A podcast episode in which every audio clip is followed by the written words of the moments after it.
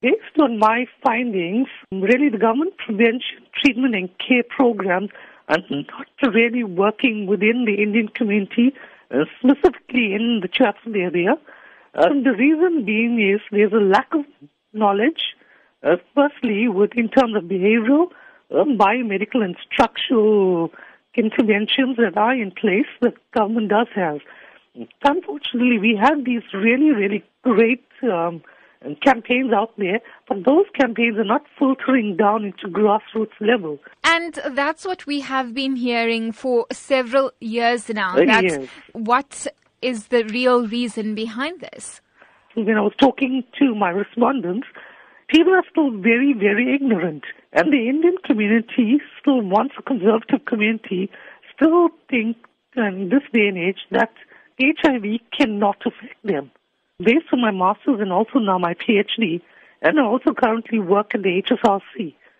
And the finding when we do several studies, we can see with our figures that HIV amongst the Indian community is increasing. But the Indian community still have this mentality where they believe that HIV cannot affect them, which is a really, really dangerous mindset. As part of your PhD, you in fact interviewed HIV positive patients and their yes. families within the Indian origin community in Chatsworth.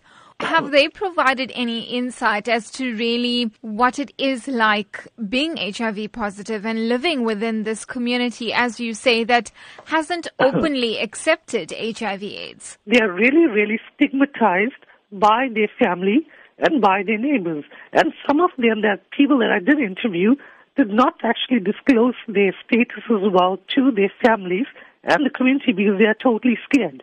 And uh, the few people also I did interview was females.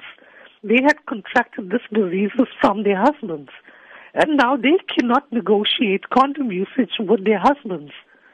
And when they do negotiate condom usage with their husbands, uh, their husbands will think they are like, you know, going around sleeping around. So in terms of negotiating of condom usage and stuff within um, marital status, it's like unheard of for the community. In terms of your research, then, how will you be taking it forward? Going to stakeholders within the Chatsworth communities, uh, meaning targeting religious leaders, uh, civil society, NGOs, as well as local government that work within Chatsworth, and try to talk to them and provide them with information from my research, and from there try to strategize what's the best way where we can now start implementing ways uh, to benefit the Chatsworth community, especially HIV positive people within Chatsworth.